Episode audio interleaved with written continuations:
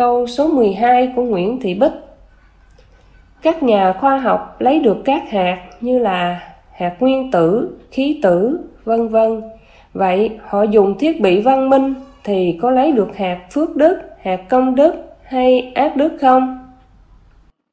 Thưa chị, các nhà khoa học họ lấy được các hạt nguyên tử, hạt khí tử, hạt dung nạp, vân vân là do họ sử dụng kính hiển vi điện tử có khuếch đại lên một triệu lần thì họ mới nhìn thấy được. Muốn biết các hạt này công dụng như thế nào thì nhìn màu sắc của nó. Muốn chắc chắn thì phải đưa vào lò thí nghiệm để xác định đúng, rồi mới đưa vào nơi cất giữ.